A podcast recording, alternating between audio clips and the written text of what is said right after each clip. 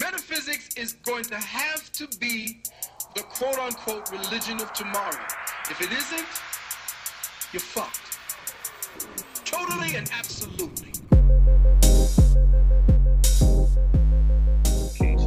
between pleasure and valor. Mm. Are you out in the in the field again, huh? I'm out here. out in the real world amongst the NPCs. Absolutely. Absolutely. Escaping constant danger. Oh man. Man, so I'm gonna assume this was this has been an excellent week up until uh, today, up until this moment. I'm sure everything's been awesome this week. Absolutely. What? uh, How else could it be anything other than that? Right, right. That's what I'm talking about. That's beautiful, man. I'm just. You want uh, to get to our sponsor real quick? Oh yeah, yeah. Let's let's uh let's let's get to the Let's, let's pay these bills. So Yeah, this week's that. sponsor is Aqua Rape, America's number one bidet. Comes with 12 different settings. It gives you the most cleanest, freshest, prostate rubbinest clean that you'll ever experience. It easily attaches to your toilet seat. Has 12 different sen- se- settings to get all up in your ass with a blast of, of cleansing water. So get out there, buy that Aqua Rape, America's number one bidet. Get it installed today. And Okay, help us get these checks. So let's just one uh one small correction here. I think you read the packaging wrong on that project. That product, I think it's actually Aqua Repay. It's got a Is little it? accent over the E, little accent It- over the E. Well, it is a bidet, Right. so it could yeah. be. Maybe it is Aqua Repay. Yeah, yeah, definitely Yeah, Aqua, Aqua Repay. Rape may not help move units. yeah, that's gonna be hard to market. Aqua Rape is gonna be very difficult to market, and I def I just want to let you know that I I've, I've told that story so far about three times because that episode, eh, as of right now, that episode hasn't been published yet. It'll be published later this week, but the people around me who needed to hear it have heard the story at least three times now about how the person who packaged your bidet was definitely trolling. And i'm sure somewhere in the uh in the installation instructions it tells you to test it before you actually use it. I'm sure it says that. And just to make sure to remind people of why they should test it before they use it they put the setting to rape. Yeah, put it on fire hose. Yeah, the water pressure is rape setting, and you're gonna spray uh, a laser, a hot laser of water up your ass. Like I just had to fucking relay that Look at you know you set it up all slow. Like yeah, he said he bought a bidet, and he installed it, and then yeah, I don't understand why a bidet would ever need those settings. That's a that's a, a joke. It- It's a it's Well, in definitely a case- troll. In case you need to have it double as a pressure washer, maybe you need to clean the grime off your back porch or your garage. Yeah, it's just, maybe it was pretty bad, and that's what actually drove you to get a bidet. And things were looking pretty bad on the back porch. So, just in case you got to chip away some shit stucco, they got some, they got some crazy ass setting for it. And I laughed at that so many times because I could just see the grin on the guy's face who was like, "Yeah, I got, let me just put this one on default ten, just in Yeah, case they I- don't read the instructions completely." Yeah, I'll never hear them scream, but I'll know. I'll be content and happy with myself because I know somewhere in the world there's a man screaming at the top of his lungs as he's aqua raped. because he didn't fully follow the instructions. Yeah. That's what it was. That's what it comes down to. If he would have followed the instructions, my evil plan would have never come to fruition. This is only for people who don't thoroughly read the instructions manual, because I'm sure it says it there somewhere, just just so they don't get sued. Because this, I feel like that'd be a lawsuit if uh if it's not in the instruction manual. You could just be like, "Yo, I used it and now I'm bleeding, so I want money." just send me money, bro. That shit's amazing. Oh, and we I think we had well, this this sponsor isn't completely on board yet because they're only in the development stages, the research and development stages. Oh no, But- but they're getting invoiced. That's Yeah. our business model. Yeah. We we advocate for and um and upsell and advertise and then we invoice. yeah We we just how it's done. consult. Yeah, we do the consulting first and we invoice later. Consult first, ask questions later. That's that's our business model. Right, it's the new paradigm business model. We just assume success and invoice you right away. Yep. I think it's good. That's radically optimistic. That's the world we want to live in. So I, so I- so where do you want to go first? The, the, the- Kanye controversy, uh, abortion. There's so many. There's so much controversy this week. There's so Well- much controversy we could get into. I think I want to talk about the thing that's clearly the most important going on right now, the most important concept and idea out in the world, something that uh, we can't ignore. We, it's inevitable, and so we just might as well hop right into it. Uh, Okay. VR playpens for babies, Mm. virtual reality playpens for babies. All four walls of the playpen are VR screens and you can program any number of wonderful experiences for your child to have while completely enclosed because it has a top too it'll be completely dark in there. And then you just run you know a 3d vr episode of sesame street or something like that. It, it has on rails you know it guides them down the block. You can put them in the jungle you know the raptor escape jurassic park shit a roller coaster. Just just, it just depends on Is how he's acting that day, honestly. and you don't even have to plug it in because it's fueled by baby terror. Is that how it runs? Well, to be fair, it's fueled by laughter and screams. So, just to be fair, laughter's three times stronger. So we prefer the laughter, but screams will do. the screams will may help it chug along.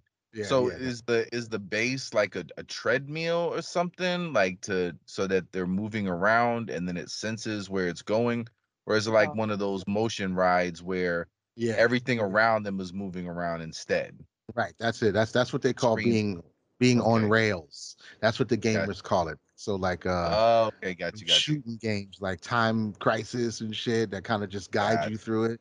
It's on rails, so it's not a whole lot you can do as far as your what your perspective is at the time. But I think having it all four walls so that no matter where the baby's looking, something's happening. And there's also uh, the little motion cameras and shit like that in there that can tell which direction the baby's looking in. So we could sort of the next iteration of the simulation can go where the baby's looking. You know, whoever the host is, the little icon character, the little Jiminy Cricket they follow, can just follow the baby's eye line, so he's always there. And eventually, it'll become interactive to where they can make their own decisions inside the playpen. But at first, it's just on rails, and the baby can just be in awe of its surroundings. Put them on a beach, like I say, you can have them skydiving, whatever you want. you got all kinds of narratives for the babies, bro. And I like the fact that it has a top too. It's like a box. You put the baby in the playpen, and you put the top on it, and you just play fucking Yo Gabba Gabba. You play a couple Set episodes. and forget it. This is this is a i can see the infomercial now this is the next level of abandoning your children because first there was the, the advent of the TV was like, look, I, I know I should probably be teaching you things. I probably should be more involved. Uh, mommy's busy. Look, let me just sit you in front of this box and it's gonna show you shit. And I'm not even sure what it's gonna show you, but I'm just gonna trust that it's probably gonna be okay.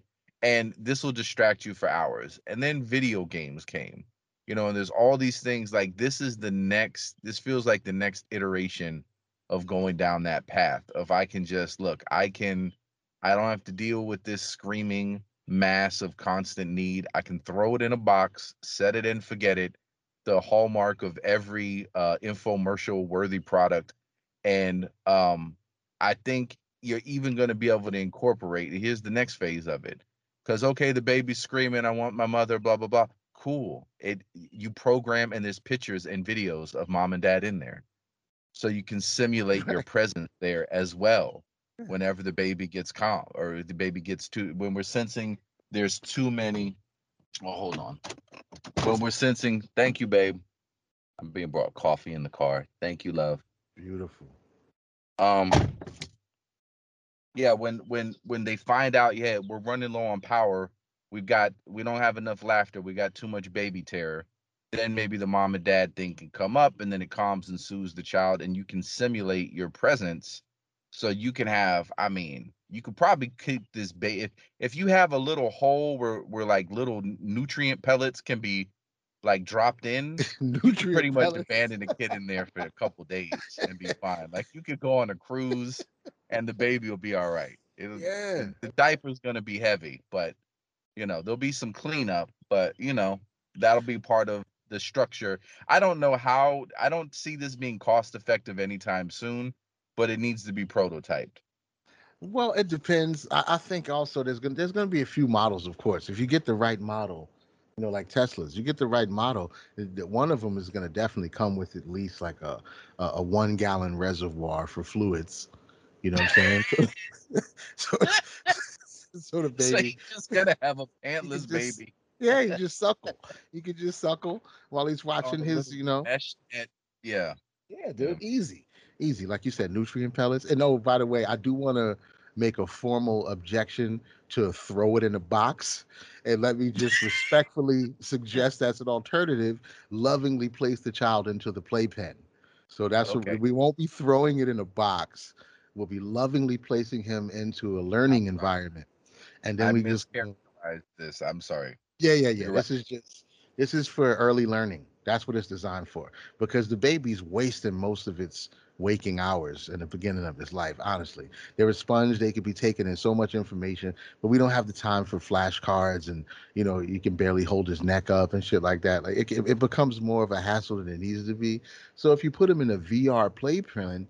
You can just start learning all kinds of shit right away, and he has it's on all four walls, so he can't really escape the lesson. Like he just got to lay there and soak it up and and then once he gets through a, say some math or some some uh some early social training or something like that then we give him something cool like he can relax on a cloud or he can I, I honestly if it was my baby it would just be a fucking mandelbrot uh fractal uh, infinite fractal zoom where he could just lay in a inside of a psychedelic shape for a few hours and i'm pretty sure that would do a lot for his for his consciousness I mean, I think Hmm. this is uh, it could be cost effective just because the VR, if we would call it VR to make you know to make it sound extra futuristic, but it technically wouldn't be VR. It would just be like a little movie room. Technically, there would just be video on all four screens that are linked. You know, wouldn't technically be virtual reality because the the turning of the baby's head and all that shit. But we're gonna call it VR anyway because that's just a good marketing point. And for a baby, it technically is a virtual reality. It's as close as they can get because Yeah. their eyes handle real VR. Yeah, you keep them in there just until they can until you can enroll them in infant football. And then you know we I think this is gonna actually probably get him in infant football a little earlier because of everything going on on those screens. He's gonna have some serious uh, reflex. Absolutely. Yeah, I love it. And, and you also got to consider, I mean, aside from you know all the preparation for the world, because I mean, I mean, you're gonna be showing babies colliding into babies with their crocheted helmets, and they're gonna be getting a gauge for you know how the game is played. So they're really gonna be able to have a, a strategic mind for the game early on. But moreover than that, I mean, think about how worldly your baby is when you can lock them in a seven day session baby baby VR penitentiary, and they're in that box for seven days with their food pellets and the mesh uh, uh mesh underneath or whatever the Tesla uh shit and piss sucking or whatever is set up for that, and they're literally you can because it would be on a cycle like so when it's bedtime the screens get very dark Yep. it's playing lullaby music you know what i mean? Like it wakes them up with like an air horn or something when it's time to get up or or it maybe even senses when they wake up and it turns on when they see motion you know so in the screens depending on the time it'll be programmed to present them with whatever whatever. But in seven days you can literally take them around the world. Angkor Yeah. Wat the pyramids they could see everything that the planet has to offer before they're even nine months of age. They've seen everything magnificent in the world that people dream of and because their little baby brain can't really make sense of it all at that time i think it's going to be that much more impactful and anchor within them in a way that it, it maybe wouldn't if if a if an adult was going through something similar I love so it. you're you're basically gonna have little tiny worldly uh baby scholars by by three years old. I mean, you can constantly pound them with different languages. You know, you lock them in the box, they learn French in a week, they learn Italian next week, they're speaking Swahili, you know, 130 languages by the time they're five years old. And eventually, you know, they come out of this pen and people may say, well, what about social interaction? It's all it's all going to be in the package. There's going to be a recess hour where they're going to play with other virtual babies. And it's Right. going to be hooked up to Wi-Fi. So you're going to have a little camera in there because the camera senses the baby, right? So you're beaming like they're Skyping with other babies Beautiful. and they're seeing other babies. Yeah. I love it. I love it. And and again, uh, again, I do not accept the term box. this is now I- going to be known. sorry. I have a perfect acronym for it. V I L E.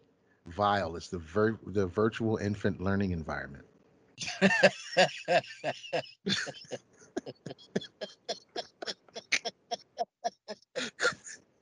yeah, it's much better. I mean, I I am the person that that bungled the the soft touch of a bidet with, with mispronouncing rape as rape. So Yeah, see, you know, I'm I'm I, have a bad habit of making these things sound much more nefarious than they really are. right. Vi- Violet, the virtual infant learning environment is great. Beautiful. It sells itself. I mean, really, honestly, we shouldn't even have to market that. It's like a Rolex. You just know it's here and you come pay full price for it. We shouldn't even have to have a commercial. It's pronounced Vile. yeah. And the Vile, what we know, what we call the vir- virtual infant learning environment. I'm like, wait, that says Vile. No, it's Vile. Sorry, sir. It's Vile, you Philistine. You you you, you barbarian. Right. What do you think we're doing over here? You, We're trying to you- save the world with babies. what do you call it? A, a bidet? It's a bidet. It's a this bidet.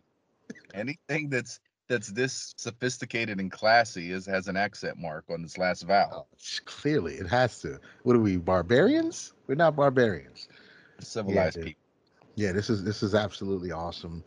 Virtual uh, reality learning environments for children, for infants, all the way up to three years old. I think this is going to be useful, from birth to three. Actually, this should be what the what the hospital puts them in after you have the baby. So like that that's not the incubator, but like you know you have a baby, they take it out of the room for a little while, let the mama sleep for a bit. That's where it should go. It should go into a VLAN. Oh, the VR learning plan. Yep, the Vile. Listen, I didn't think you were ever going to be able to top uh the preemptive self-defense rape robot dog, but Vile might do it. Vile might do it. Yeah, Vilay's got Vilay's got legs. This one's got some real life, real world application that I think we could probably sell to the right hospitals if we if we if we carried it far enough into the prototype stage to where we could actually have a meeting with a hospital executive representative or some shit like that. I feel like we get it in some hospitals. At Yeah. the very least, we could sell it at some high end. Oh, remember that store that used to be in the mall uh, with all the like futuristic electronic shit in it? I, I can't remember it. Oh, it was called like I think it was called Sharper Image. When yes. I was young.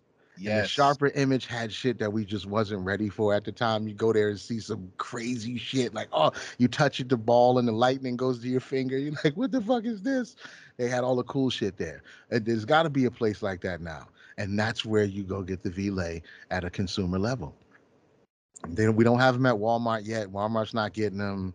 You know, this this got to be some exclusive shit. Because you know why? We don't want of the people. prestige of it.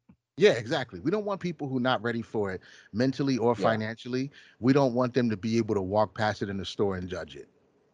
Yeah, and you're and you know the unwashed masses, you know, their children are destined for failure anyway. Right. You're not going to want to educate your super baby with a with a with a mere five hundred dollar investment. Because I'm thinking about it, as cheap as the technology is right now, like it's not much to have a little camera in there that can see what's going on, that senses the movement of the baby. I mean, shit, that that that that technology is in um sensor lights, you know, a motion detector. That's not going to be expensive. Uh, the playpen itself, you know, you want it to be soft and mesh all around. Um, is going to be translucent on the four walls because you'd have to have like the screens behind them. So what I'm thinking is, um, you'd probably have like a base, and then there'd be like a little extended, um, like a little a, a little extended arm from the base of the playpen that holds all four of these screens together around the playpen, but like five inches away. And because it's connected at the base, the baby can never push the playpen into the screen. So they're not going to be able to damage the screen. Um Right. And I guess along the top, uh yeah, you could you could weave in like a little can like there would be four cameras in each corner that capture the baby from all angles and that's how they do the the Skype and the Wi-Fi. And the smart TVs, I mean the technology's already there Yeah. for you know a flat screen to be able to hook up to the internet and broadcast so yeah i mean and then there's constant uploads and that's how you sync it you sync it with the internet and that's how you set up i mean you could be on your cruise in the bahamas while you know your baby's on day 17 in his his relay you know and you can check on them because the cameras are in there and you can update the program oh they just came out with this new you know mountain climber experience you know let me let me get that for devin let me Yeah. go ahead and play that in there for him. Yeah, weave it right in, dude. After his fractal bath, you know, after you know at noon, he right after lunch, he gets a 20 minute fractal bath, and we just play, you know, visuals of geometric shapes on the screen, and then right and after just to that, be clear for people who who, do, who don't know what that is, you're ta- like the Fruitopia commercials. Like we're basically let me simulate an acid trip with, with geometric shapes. Basically. Simulate an acid trip. Okay, so yeah, if you guys don't know what a, a, a fractal bath is or what that could be, look up something called the Mandelbrot set. The Mandelbrot fractal. Go to YouTube. It's M A N D E L B R O T, fractal, and then zoom. Mandelbrot fractal zoom. They have the. It's okay. Anyway, it, it's amazing. Just to go out there and get some of that. But that's what the baby would get at least twice a day you know, uh, at lunch and before bed, you get a fractal bath. And uh, we got learning stuff in there. We got cool out and relax stuff. And, and you know, we, we got to get his heart rate up a little bit. You know, we can't bit, just have him laying here all lethargic and getting fucking bed sores as a baby. We can't just have that. So we need to get him moving a little bit, you know, make it feel like it may be getting chased or possibly eaten. And Right. not too bad, you know, just like a quick Jurassic Park escape the raptors Right. scenario. You know what I'm saying? Nothing like uh no evil people. So I wouldn't do no evil humanoids. So I wouldn't do zombies. no, no, no. I Primal. like yeah, just Yeah. primal animals falling off Get a his cliff. reflexes, his survival instincts. We want Right. to we want to have them prepped. It's like a it's like a booster shot for his. It's Neo in the Matrix type thing. yeah, He's gonna know kung fu, but by the time he gets out, exactly. and you'll and you'll be on vacation. You'll be your cruise will be going around Alaska, and he'll know he'll know how to throw like a solid left hook at eight months. you get back from your cruise and your five month old baby just he's got a thousand yard stare. He's just looking at you over, over the edge He's of got the little plate. tiny baby pecs. He's doing one-handed push-ups in the pen when you get home when you take the lid off. He's got a cigar in his mouth. Like, He's grizzled. Oh, he's been in the shit for real. For real. he's been in the shit. Oh man, that's the, I love it. I really want to see this in the world. I want to see this in the world. I feel like it could improve things. And, and, and as terrible as it sounds, like I know people, you know, technology's taking over and the, you know, a child without human contact. I get all that. I get it all. But at this point, you know, we we've had children with human contact and lo- all that love and everything. It's been beautiful. But guess what? It's not giving us any um any big leaps in human evolution or technology. I think it's No, time to try something. Right. Right. And and sometimes sometimes there's ugly mechanics involved in um catapulting evolution. Like I read a little bit about a um I guess Australia has these things called cane toads. And I Oh, guess yeah. they were never supposed to be there. Yep. So their main food source is each other. They're like cannibalistic death frogs. And because they're eating their young so much, um, scientists were saying like it is um, it's accelerating evolution. And I guess I would think maybe the reason behind it is, um, you know, you're you're like you're speeding up the survival of the fittest dynamic because you're eating the babies. So fewer babies are surviving, or I don't know, maybe it's like Highlander, like when you eat the babies, you get their power or something. Oh, You you, know, eat the can only be babies. one. You eat the babies. The ones that you're eating are the lazy and aloof.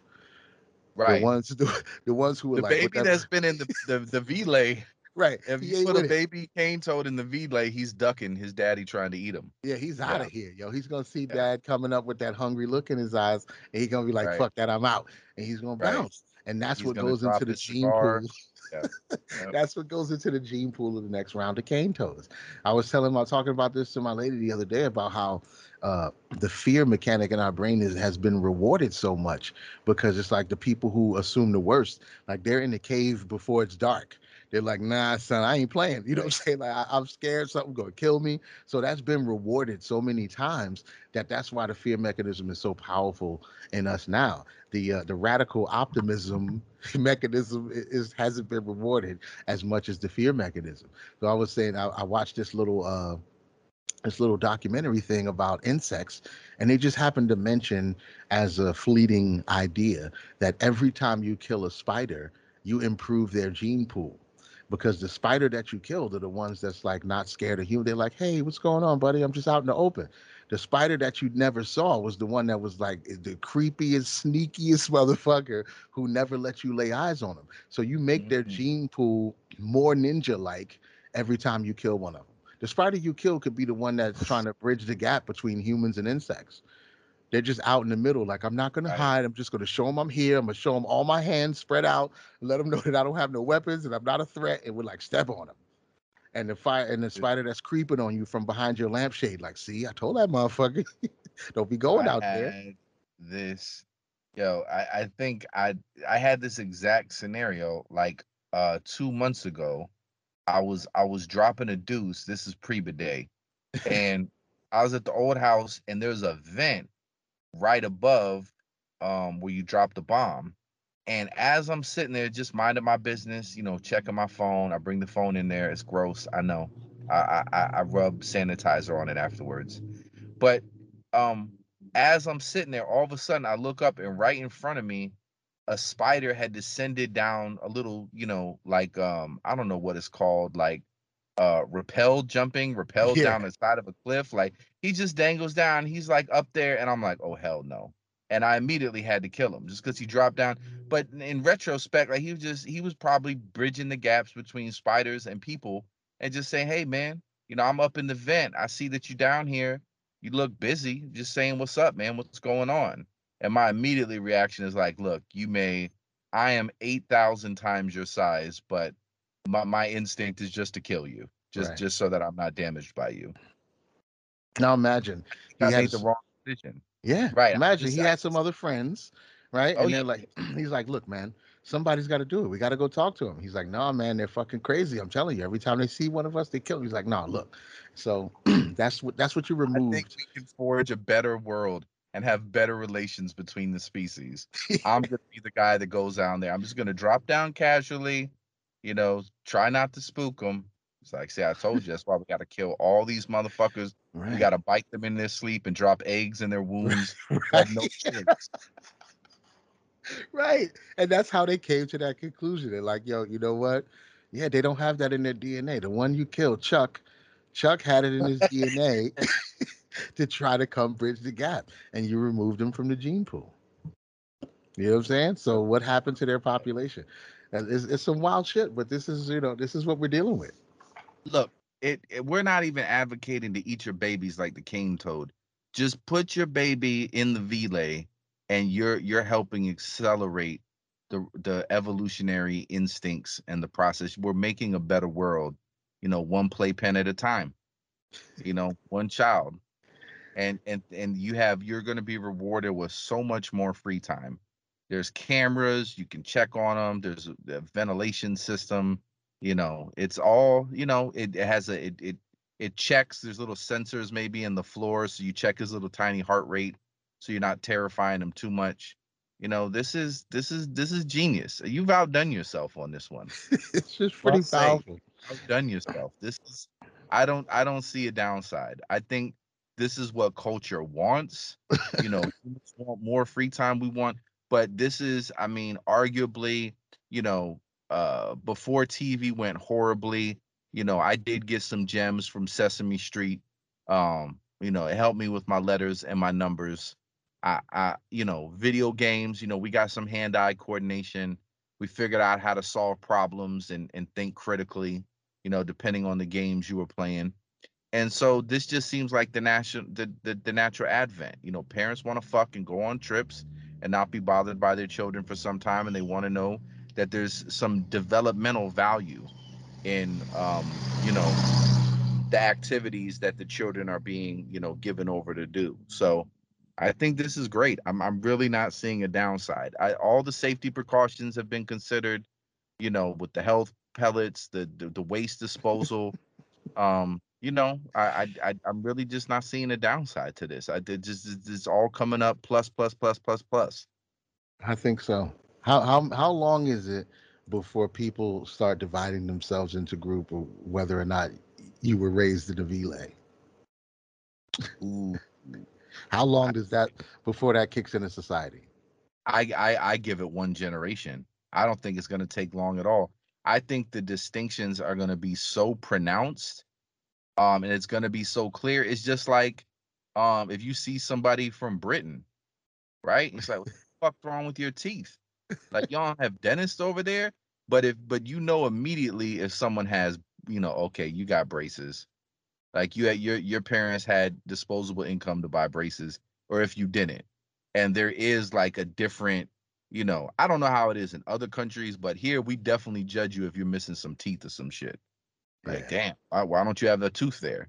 You know, so I think it's gonna be like that. Just like whatever dentistry did for American judgment regarding smiles, the Vile is gonna do for, you know, um, what you expect as far as intellectual prowess, kung fu capacity, you know, ability to learn, all of that is going to be filtered through like, man, I can immediately know like, yeah, you're a Vile baby. I can just tell. I can tell immediately. Yeah. You didn't. You didn't. Your parents didn't have a Vile, did they? I can No. tell. It'll be like people who uh, like how they judge homeschooled people. Yeah. It's, like, like- some weird shit. It's like, oh, you were homeschooled? Oh, wow. That's, that's, that's how- it's going to be. At first, it's going to be always one of those Vile kids. After three or four genera- generations, it'll be, oh, you didn't you didn't have a Vile? Oh, okay. Well, all right. Well, I gotta go. Um, yeah, you call me. Feel sorry for them. Yeah, Like, I don't want to be near this person. Boxes, groceries at their house. Like, I'm sorry. Like, you're Yeah. probably going through it. Life is hard for you. Yeah. Yeah. It's the like so. Yeah, well, my parents, you know, they hugged me and they loved me, and it, oh man, that's cool. Hey, I'm gonna do a backflip. Uh, you can't do a backflip, can you? No, you never got the uh, you never got the coordination and the skills necessary. I could just do it at will. It's like nothing for me. So I'm just gonna do a backflip real quick just to show off. Product of Vile, and that's and that's what's gonna that's what the difference is gonna be. Like you know, I got programmed parkour in my Vile experience. You know, I Right. can just run up the side of a house and flip over the top of the roof and be up there and you can't do it and it's immediately apparent to everyone that even if your parents did love you or they wanted the best for you they didn't want to fork out $399 i mean they had zero interest. Payment plans you could they could have paid $25 a month for a year or so and gotten you one of these. It just wasn't it wasn't important to them. Right? honey if if we had a baby right now would you put it in a vr playpen if it was going to learn how to do all kinds of stuff and you could like leave it in there for days at a time? How does that strike It would strike me very, very strange if I kept referring to my child as it.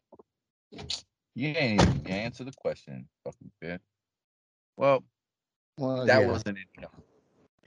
but i'm gonna get some more coffee soon and i'm gonna ask her again and i'm gonna see i'm gonna say i'm gonna not call the baby it and i'm gonna try to get a, a real answer because we need we need to know maybe we're just in a little bubble maybe we're too we're the sharper image intellectually. We're just too we're too far ahead.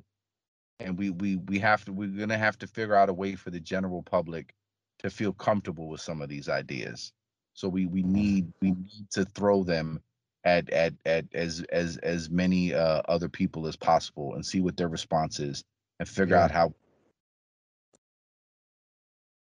because she she uh, did not seem uh. amused in the least. She did not seem that she was gung ho about throwing her baby in a, a well, I think we uh I think we're gonna need some some social molding a little bit to make people be able to i mean it's already been proven so okay so the uh like neuropsychology and Mhm. neurophysiology they've already done match studies and proven that thinking about or visualizing certain exercises has not uh, the same results but comparable lower but comparable results to doing the actual exercise. So people who took piano classes and then versus a person who doesn't play piano and a person who started classes. So we tell one they have one person visualize the exercises that Bob. they do. Yeah.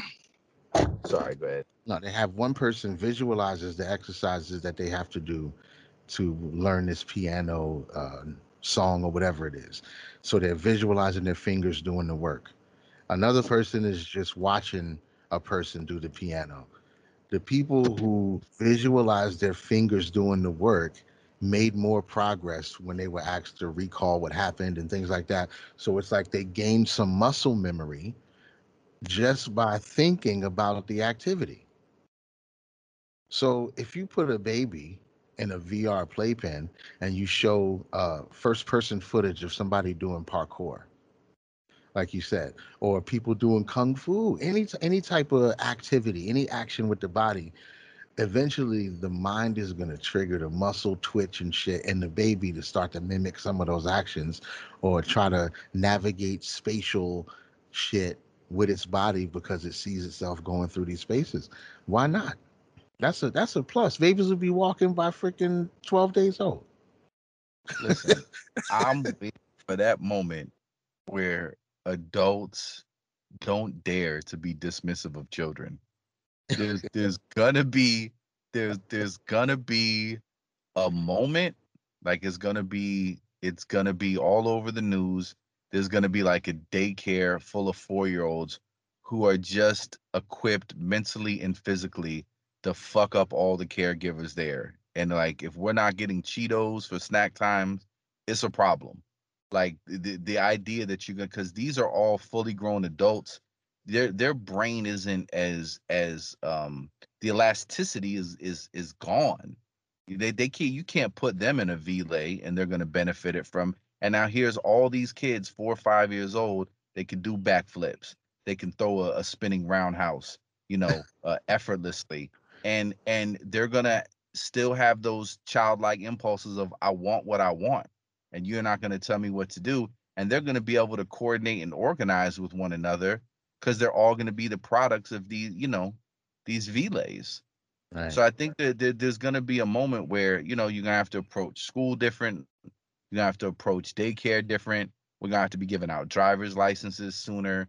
You know, we're going to have to let eight year olds smoke like they do in Vietnam. It's just going to be like, look, I can't, I can't tell this kid what to do. Like he, you know, he read War and Peace and during the Velay. Like I've never Right. read it. Like, In but he did.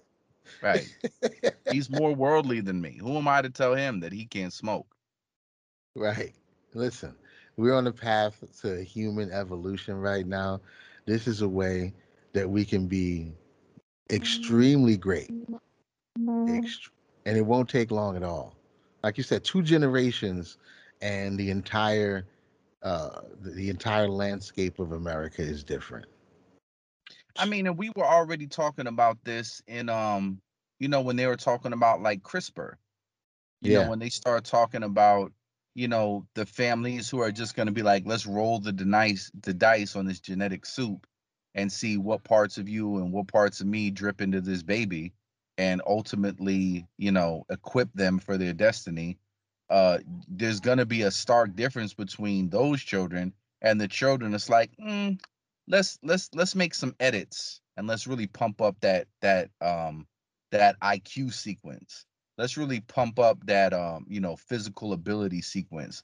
Let's really um you know take away the um uh the the sequences um that are maybe endangering them to have you know asthma or you know cancer or whatever you know if you do that in one you know you have a totally different class of human beings So, and this is something that is already being talked about and uh, considered, right? So, I mean, if anything, if you don't have the money for a CRISPR, you know, to gene edit your baby, you know, you can train, you know, whatever genetic happenstance you you've dropped into the world, you could drop it right into one of these Velays and, and give your baby a fighting chance to compete with the CRISPR children. Yeah, there's no other way. 'Cause- Because the CRISPR children are going to likely be ticking time bombs, right? Because nobody really knows what's going to happen if you try to gene edit a baby Right. and then just put the them out first into couple of batches are just melting like they're made out of wax by the time they Right. hit 20. Right. a- And then and then batch like 17 through 34 is like all serial killers. You know what I'm saying? Like it's gonna Right, take right, them a right. while to figure this shit out until they get some real high functioning humans the way they want to. But it's gonna be a lot of side effects. They're probably gonna introduce some new diseases into the world, like all kind of shit gonna happen.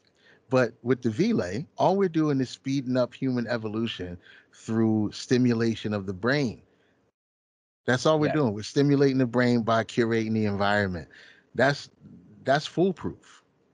Well, it's a more natural means of Yeah. promoting growth and change. Because Yeah, I, I, I think if, if we've learned anything, once we start getting into this point where we want to splice and engineer stuff, things just go wrong. Like it, it's just we we create way more problems than we solve. So I, I think we we should learn by now. But our, our impulse to be God is is very, very strong. And so I agree with you. Better than the gene editing would be the um evolution promoting. I think I just think that's much better because who knows? It's like, yeah, you know, all this junk DNA, we never knew what it did, so we just took it all out.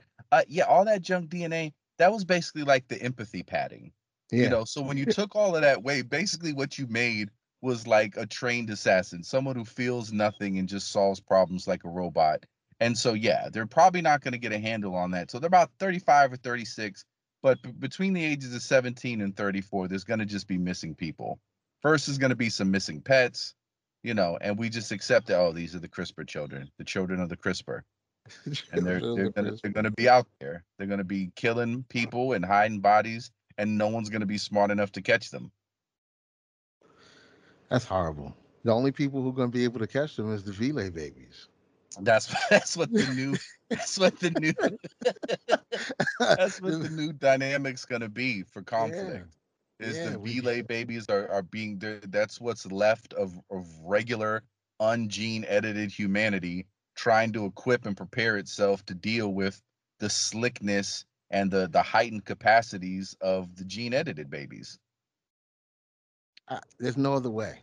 Because once you have the gene edited babies out in the world, regular humans are going to have no chance. If this should, it's going to be like a vampires versus werewolves Werewolves, yeah. situation. you know? And the Velay babies are the werewolves. Yeah, the, the Sure. regular humans don't have no chance at all. They have no chance at all. They're just going to be getting destroyed by CRISPR kids. And Right. The Velay babies who've been studying parkour and escaping velociraptors are going to be out Right. here in the streets dressed like characters from the Matrix, chasing down fucking fucking sexual sadist serial killers that came out of the CRISPR machine. this is a whole movie right now.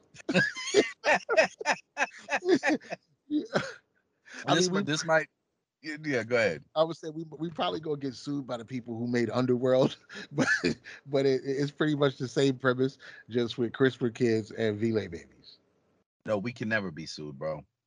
Anything that's a parody, uh, it's already been argued in court. You can do as much parody as you want and never be sued. Oh, that's how we do it. We do it as a parody of Underworld. Yes. If you try to pass it off as this is your own thing, yes. If it's got similarities, you might you might you might have that court date. But why do you think like all of these different television shows like they got like a Star Wars type episode or a, they do something that's like Yeah. from Midnight Cowboy or something? It's because it's clearly that it's parody and you can't get sued for that. That's So amazing. yeah, man, we just parody everything, parody everything, remix it and put a little of our flavor on it, and then cash these checks. And so yeah, the new the new Lycan and and Nosferatu conflict is going to be the CRISPR babies versus the Velay. That's that's the new epic for the next generation. This shit is amazing. this shit is amazing. The CRISPR babies, bro. They just out here wreaking havoc in the streets, and you can't even stop them. They're, they're just the only gang left because they Yeah. scared off all the other gangs. Even the Crips and Bloods, they're like, no, these motherfuckers is really crazy. Like we, I, I ain't fucking with them. CRISPR babies is all the rich and, people. And derogatorily, they're called Crispies. yeah, the Crispies. What you call me? What the fuck did you call me? Get out of here, you and- freak crispy. And for the Vile, maybe they call them vials or villains or something. Or Like, yeah, you- yeah, that's what people, uh, the people in the bars and shit, or people see them in public, like, oh, you were raised in one of those vials, huh? Like, it's Vile. Vile. Right. You pronounced it wrong, just like I knew you would. Yeah. Vile, vile, not just in the sense of that's that's vile, Right. But also the vial, the science. Yeah. right. Oh, How do you oh, do it? How do you do it so that it always lands just so perfect that it just works on every level? That's It's the- great. It's the it's the algorithm, bro. It's the simulation, bro. The simulation loves me, right? You it loves the in dangerous a vial. Oh wow, I love it. Yeah, this needs to happen. This needs to happen. We need some investors right away because this is a real like this is one of those uh long term conflicts. We could get we could probably get six or seven seasons out of this shit if we wanted to. Oh yeah, this is this is this is definitely an Amazon Prime series Yeah, because it's yeah. for sure. Yeah, Amazon Prime. This ain't. I don't think this is for Netflix. I don't know, but I, I think I think you're right. Amazon feels right. Amazon, Amazon. Prime is this show. They got more money to spend anyway. Of course, flying dick rockets to outer space. Exactly. Got Exactly. some money to throw at Earthlings. Throw it right in here. Yeah, I'm ready. I'm with it, dude. I think this is uh this may be one of the best. Uh, well, honestly, the the the vial, the Vile, is probably one of the best things that we had so far because this could be not only could it be a real product, but there's also it also introduces a whole nother, you know, concept to the world about the the alternative and how you evolve humans because that's a real conversation, like you said. Because CRISPR, the, the shit that's going on over there, and then you trickle that down to eugenics and all this other shit, and there's a lot of this is a conversation that people are having about what humans should be, what the evolution is, how you're going to trigger it, what, what's uh moral and what's not. So uh, I think that's a it's a har- a big conversation to be had around something that would could be seen as a natural, organic way even though it seems bad because it's like you put your baby in a box, but it that's an organic way to speed up the evolution of of uh, of humans from the infant stage. Way safer to the long term, I would think, than uh, gene splicing. I feel like gene splicing is going to take us into a science fiction movie because humans don't have we we we don't have the capacity right now to have anything be sacred. We don't have that capacity outside of our personal decisions. On a large scale, there, there's no way that you saying, "Oh, I want my baby to have green eyes with a little bit of blue in the middle and make sure they never get cancer and I want him to be six five and never go bald." Like you can't think that that can exist in the world without also I need a super soldier with no genitals and he's strong as seven men. Like both of those, they have to. There's no way you're gonna get one and not the other. So they're gonna give us new diseases. They're gonna give us uh, uh, new levels of human degeneracy and fucking. It, it just ha- it has to come because we're humans in the stage that we're in right now.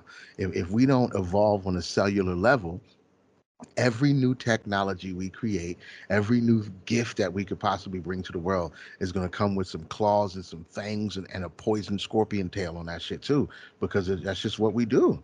No matter what, you oh, I figured out a way to to uh, to get rid of heart disease. Uh, we'd rather kill that guy and shelf the medicine than actually make sure people live longer and blah, you know, shit like that. You know, I found a, I, I figure out a, ma- a way to make a car that runs on water. Oh, okay, yeah, Gotcha. I know what to do. You can ask anybody. Yeah, ask anybody. and and and and that's why and that's why the the crispies got to be the vampires because the whole metaphor of i'm going to extend my life by draining life from others and and and getting painted into these corners well shit if we all want to have electricity if we all want to have these cell phones i guess we're going to have some kids in the cobalt mines i guess we're going to have to invade some countries so we can get this oil i guess we're going to so it's like yeah you you get to a certain thing and you have all these gifts you know, I could fly, I could turn into a bat. You know, I live forever and I'm gonna be forever young. Yeah, but but what does that come at the expense of? Uh, you know, I gotta eat some babies, I gotta suck some blood, I gotta get some there's gotta be some victims, you Yeah. know, and so and that's like the blueprint of how we, you know, move on in, as a society and get different technologies and different conveniences. You know, it it just makes sense that the CRISPR babies, that yeah, they're they're they're the vampires in the struggle and it's great because they get all these superpowers but it comes at these expenses like they're falling apart and they got to keep you know editing their dna you know then that's like the thing they got to you know they're always they're always finding these new flaws in their code and their bodies are working differently so you know maybe that's an aspect of it is why they have to be these serial killers Yeah. you know they're trying to find a way to prolong their lives even more so they're like putting in new you know new hearts new livers and they just do self surgery like they just got it like that this it's great Yeah. Yeah. I feel it. I like great storyline I like it because the and also the vampires. The vampires don't. They don't have any. You know. They don't have no sexuality. They spread everything through their bite and through their infection and shit like that. But I think they have a um a preference. As far as all the lore is concerned, vampires have they want humans. Like they want to kill humans.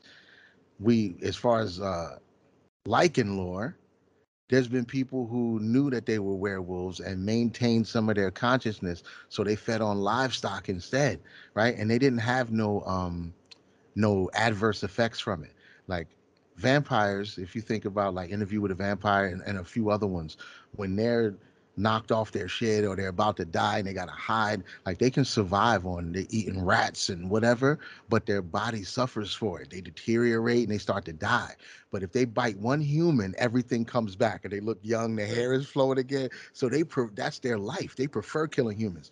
The fucking werewolves can at least, you know, they could be farmers, bro. They could be farmers. Like we just got a bunch, we got beef.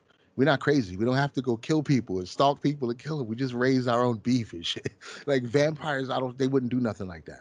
Uh, there was a movie where vampires were creating the fake blood, and even in the TV show too, the True Blood, they were making the fake blood, and the whole time they were like, "Yo, this fucking sucks. I want to eat people, yo. right I want to kill real people. Don't this cut it. fake blood sucks." But I think, uh, as far as the Lord, just you know, considering that, I think the werewolves wouldn't even have to be killers. So the the the Velays would be fine. And like we figured out all of our shit, bro. All we're doing is put coming up with new programs where the uh the CRISPR kids are coming up with new programs to try to fix their DNA. The the Velay people are creating new programs and it and um narratives to feed into the box to to It- train it- the children better. yeah it sounds like another version of like the agrarian live in balance model in conflict with the babylonian let's Yup. live a synthetic existence in the city model it's oh just Oh a, another God. extension of it The same thing, right? Yeah. but that, that's and that's why it would work so well. I think it would take people a while maybe to get used to the the concept, the two things that are. I think CRISPR would probably be easier for them to understand. Than, but nobody wants to see a baby in a box. You know, if you Right. just if you if you injected the mother and the father with two injections so that or, or you did some in vitro shit and then the baby's born with the new DNA, that's a little bit different. You know, it makes it even better because your your reaction to it is that is way more vile but then you see like it's the best alternative in order to make these babies competitive without Right. turning them into these vampiric monsters right. Like you see the Right. result like ah that's that's why are we putting that baby in a box for 37 days that doesn't make any sense living off nutrient pellets why do we a- have to do this It's got a it's like five gallon Rhonda, because we have to prepare them. You don't know what's out there. You haven't seen the evils that I've seen.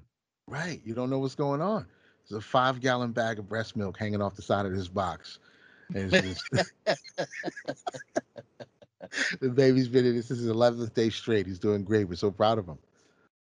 He hasn't made any noise. No, yeah, he's right here on camera. He's fine. He's fine. What's he doing right now? He's having a fractal bath.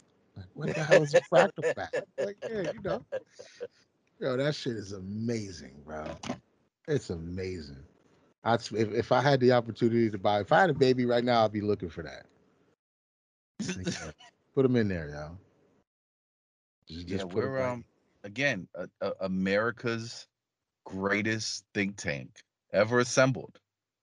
Week after week, yeah, there's at least you may have to sift through a lot of meandering and cockamamie nonsense, but there will always be one golden nugget to be unearthed that you know what? This is undeniably amazing. The Velay is amazing. We couldn't we would have to change the name we could parody crispr but we couldn't call it crispr yeah so yeah. we'd have to we'd have to we'd have to alter that just a little bit but then we could get away with because we're clearly sure we parodying crispr yeah, I'm sure we could. We just we just have to think about it for a little while and figure out what CRISPR because I don't know what the exact acronym. You know, I don't know what it stands for. So we would just have to come up with another acronym that has the same kind of uh, phonetic, you know, vibe to it, yeah. so people can make the connection without us actually getting in any trouble. Yeah. And fuck CRISPR anyway. who ain't nobody scared of them. You sue us, you're just gonna make us more popular. That's true. And there's not um you know, as long as we put it out under the LLC, we have no um, personal uh, liability. So we'll be good. Got to we got to learn the douchebaggery ways to hide behind uh, shell companies and and other companies to protect our assets. If we got all this Bitcoin money coming, you know, it, it, it must be done. And we do too. Protect our personal assets and put it out under the uh, the LLC or the DBA or whatever. I, I don't know. Mm. We'll consult a lawyer but yeah, man, uh, that's is this is great. It's great. it's great. Velay and Chris is great. the fucking crypt, the Velay Wars, all of it. The graphic novel, the uh the Amazon Prime TV show, everything. The whole the whole nine yards. It's all it's gold. Absolute gold. Fucking love it. So I guess um well what oh, the, oh what was the other thing? Oh yeah, like the abortions. the abortions. So I and I had no idea, of course, because you know I don't I don't be watching this shit. I don't follow none of it. I just started seeing all these memes and and, and posts and all kinds of stuff. And so of course I look at it in Texas and I think South Carolina, a couple other places are having this crazy abortion ban. Uh, so I'll I'll start with this. I'll just ask you. I'll just ask you. Abortion, like, is this something that you think should be readily available at all times, no matter what? Or do you see any type of real logical reasons why they did what they did? Uh, my my personal and and I have this about a lot of things. Um, there's things that I'm against that I don't want the government to regulate. So me personally, I, am against abortion. Um, I'm not against like the morning after pill.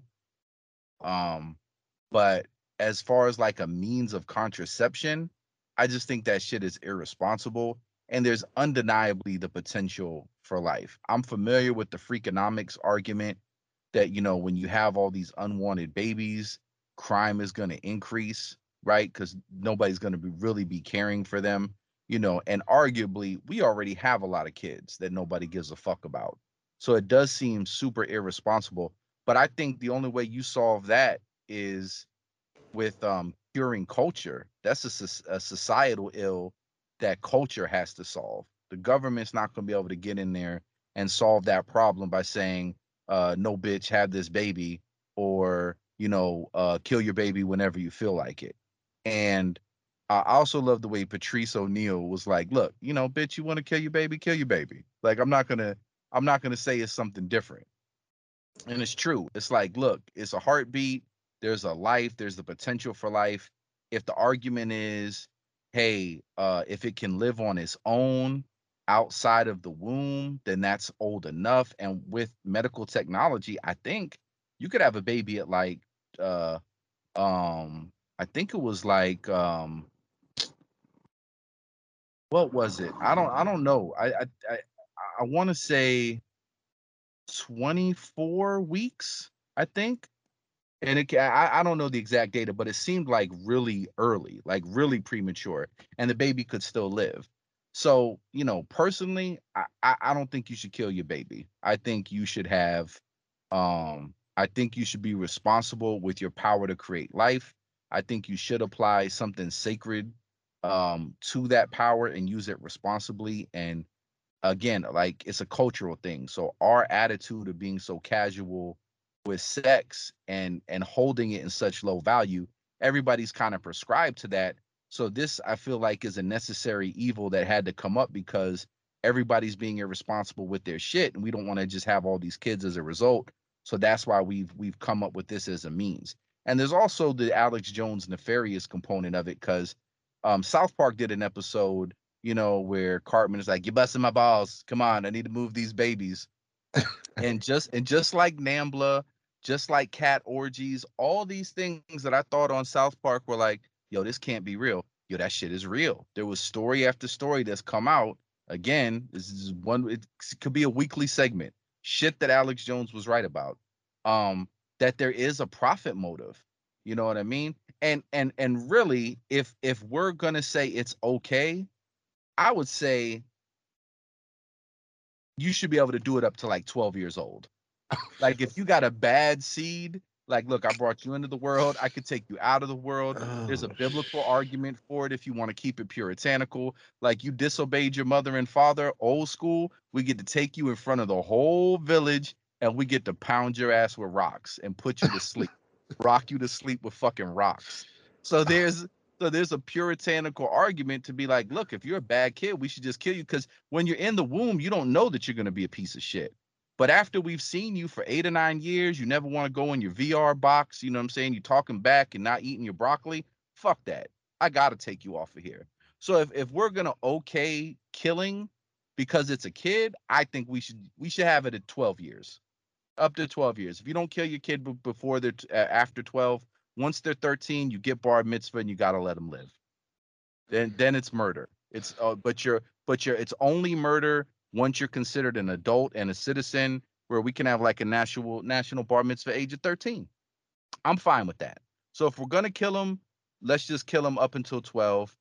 If we're gonna be like, hey, it is um it it is kind of murder and that's what we're gonna say and there is industries that are tied into it and skin creams and all this other shit being then you know let's just be more transparent of like what we're doing as a society and what we're okaying but i i don't agree with the texas shit of the government getting involved. And this is one of the things too like i had a problem with evangelicals like in the 90s um and george carlin made a good point like you're so big on abortion but bitch you have eggs every day. You know i think it was Jammin' in New York and he's like what what's an egg but a chicken abortion? And what you think chickens aren't as good as people? When was the last time you ever heard of a chicken shooting up a school or a chicken coming home and beating the shit out of a hen? It's like it doesn't happen because chicken are decent people. So if you're okay with an egg and just saying it's a whole bunch of protein, you can't really argue, you know, about about the abortion thing. Um, I don't know so if that's completely accurate. I would say an egg is a chicken, period, not an abortion. well, it's the it's the potential for a chicken. Right. It is a Because you, 'cause potential you know the chicken. difference between an egg and a chicken. All right, when but if you say if you crack the egg and eat it, that's pretty much an abortion. yeah, I mean that, Right. that is a, that's a fair argument. That's a fair argument. Yeah, so I mean, it's like it, it's like if you're not going to step up and say, okay, this is a woman who clearly can't handle this kid, like she's not going to do a good job raising this kid, so she should just kill it. If you're going to stand up as like an evangelical and be like, no, you shouldn't get an abortion, it's wrong. I agree with Carlin on this point. Like, okay, where where are all these people who are against abortion that are willing to take these kids in? You know what I'm saying? Like if you're gonna raise the kid, if you're gonna pay for its well-being, if you're gonna invest time in it to make sure it doesn't grow up to be a piece of shit, cool. You could tell that woman, you know, don't kill the baby, keep it. And if you can't take care of it, I'll take care of it. But I don't think there's enough people who are really that open-minded and full of love to step up to meet that need. So I feel like it's just on the individual. If your life isn't together and you haven't evolved as a person to like really take responsibility for your shit, the government coming in and saying you can't do that isn't going to fix anything because that's not the problem. The problem is within that person's self and their um their priorities and where they are as a person and their their decisions. You can't you can't correct that by just forbidding abortion. You know what i mean? So all that's gonna happen is you know bitches are gonna trip downstairs. You know what i'm saying? They're gonna find other ways. You know what i'm saying? They're gonna get some some some tea some different kinds of tea. Oh that's nice honey that's crazy that that's even a thing why um am i clear on that side all right You're clear on the right. all right. But yeah, so that's that's my that's my long rant about it. Is that personally I wouldn't do it. I think it's wrong, but I don't think you can have the government come in and say you can't do it, and that's going to solve the problem. It's Right. a it's, it's it's just like all this other metaphysics over fuck shit. It's the individual. It's the individual taking responsibility for themselves and figuring out what's important and doing the right thing. You know, and if you're gonna if you're gonna shame people for having abortions, then you need to be the person who's like, look, I'll pay for all the prenatal care. Once you have the baby, I'll give it a home. Can you please, you know, pull out, use a condom, or do something next time? I'm saying if you got to get your fuck on indiscriminately, you know, understand like what this is a mechanism for and, you know, regulate it differently. But just as a means of contraception, it just feels like, yo, you really just, you're not paying attention. Yeah. know, like you're, you're just really not being responsible. And I think that's one of the biggest things that that uh reveals itself in this whole thing because I basically feel the same way you do. I think the worst part of all this is that the government is making a decision without any any other plans or recourse. Like it just doesn't make sense that they would involve themselves on one side without uh, creating something on the other side to deal with the the impact that this decision is going to make. But I think what's interesting is that people go away from the idea of sexual responsibility and they go to the extremes when they try to defend it they talk about what about women who, who would be raped or incest and all this other stuff. And it, and also the it seems to be the only alternatives that they have is like back alley surgery or hangers or some shit like that. It goes from well if women can't have abortions then i guess we're going to be dying in back alley surgeries I'm like, there seems it should be some middle ground in there somewhere, right? Like some behaviors can change, all kind of shit can change before you're forced to be in a back alley surgery. No, you're either gonna let me get an abortion or I'm shoving hangers in my pussy and ripping out babies. That's it. There's That's it's one or extreme. the other. It's a black and white issue. Right? Yeah, I need to be able to get a free abortion up to nine months with no questions asked, or hangers. Yeah, but dude, now they're even. I mean, there's instances where it's even after the birth that they're like, yeah, you know that whole um, Governor Northam thing where he got caught on the audio, you know, or not even caught on the audio. I think he was on a radio show, and it was like, you know, we put the baby aside, we have a discussion with the mother, and we make a decision, you know, and and this is and this is just when you know the state becomes God and the needs of the state are of paramount importance and the people themselves have no like real set of like sacred things you know? It's like look we the state doesn't need these people so the state's going to make the decision and we're going to get rid of this child and we're going to empower you to get rid of the child. But there's no talk about just like the same thing with the covid shit. It's like okay you know we need to do this and we need to do that we'll give you free french fries. But like nobody's talking about the health like yo exercise lose weight you know what I'm saying? Eat some oranges, eat some onions, eat some garlic. Like that's not even a part of it. Every solution is like what helps the state and the economic engine of the state. So look, um, if there's not a pharmaceutical answer, you know, then who gives a fuck? And yeah, man, I mean, if if you take away abortion as um, a thing, that's an economic hit. Right. You know, that that's just like saying we're not going to use coal anymore.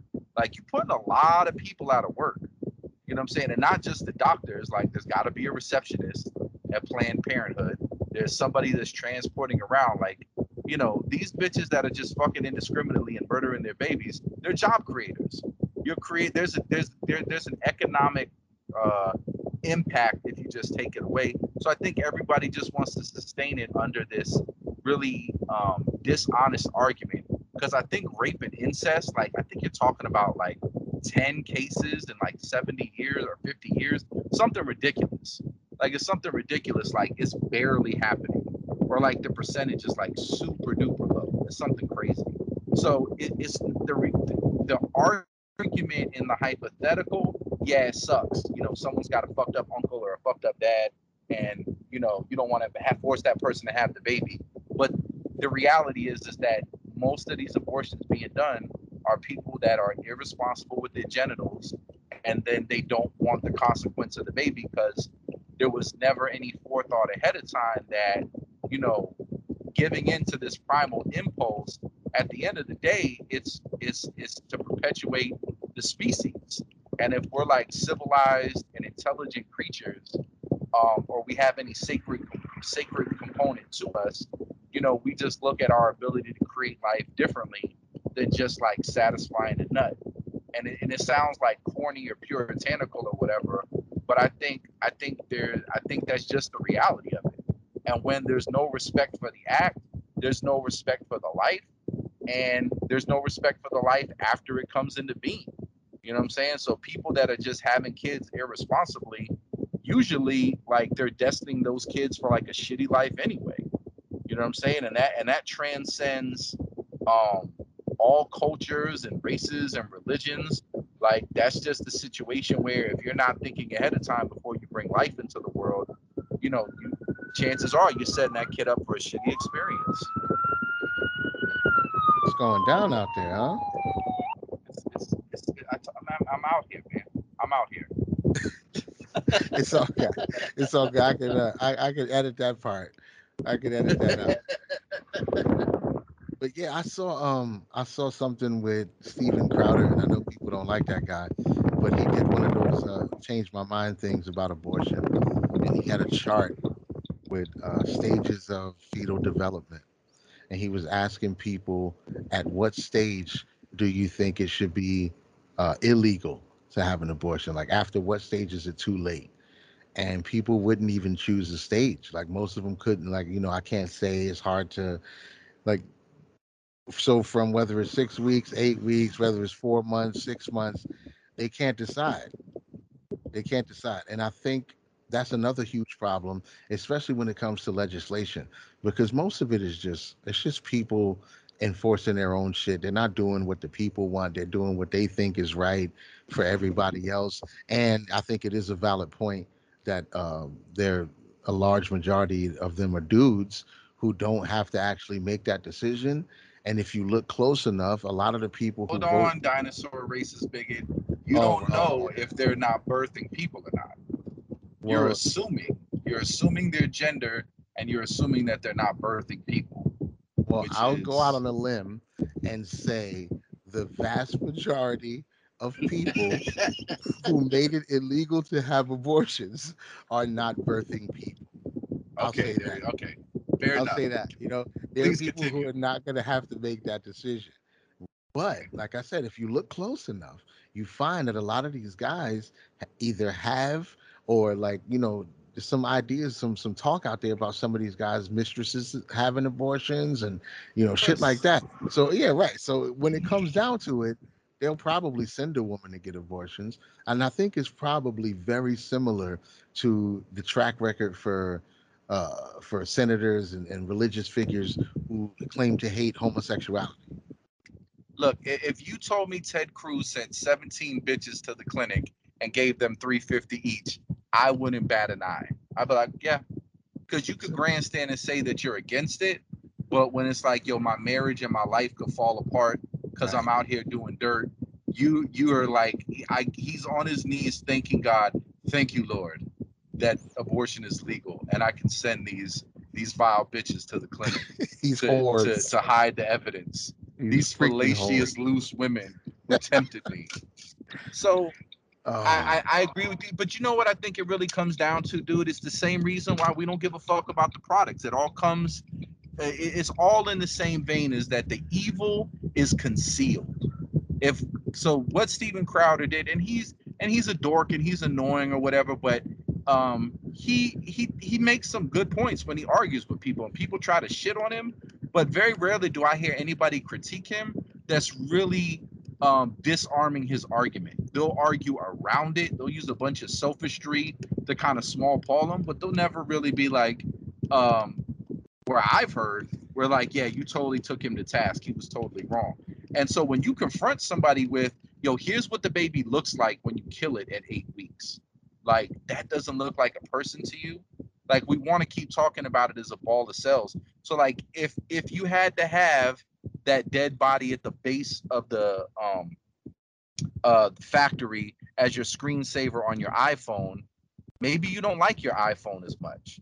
You know what I'm saying? If you if you gotta see, you know, the the child soldier getting the cobalt for you, you know what I'm saying, or the Afghans that got hit by the drone strike and they were kids and they had nothing to do with it because we need those minerals. If you saw the links that we went to to get that shit to you, but the genius of it is, is we just get the shiny commercial and the shiny product, and it plays a song that we all love when it shows it to us, and we feel good about it. So all the evil behind it is concealed. All we see is the convenience, and I think it's the same portion. We see the convenience of it, right? But don't. But we're masked from the and him doing that. You know, it's kind of a genius thing to say, nah, you you know, you have to actually look at what the expense of your convenience. And most people, when they're confronted with it, you could have as you know a hardcore political leaning on whatever side of the issue that you want. But when you're confronted with actually seeing it, or if you had to pull the trigger, most people couldn't do it.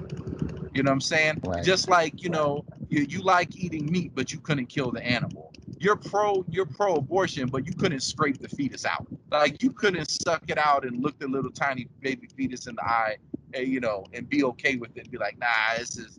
So you know, we find a way to mask it and conceal the evil, so we feel we feel better about it. You know?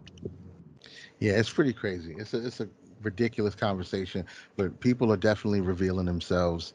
There's a lot of uh traumatic energy in that conversation. So yeah, and the fact that I'm not a birthing person, I just keep my opinion to myself for the most part. There's really nothing to say in public about this shit, but it is pretty interesting, and I think it is gonna, um, you know, it's just something else that's pushing evolution, in my opinion.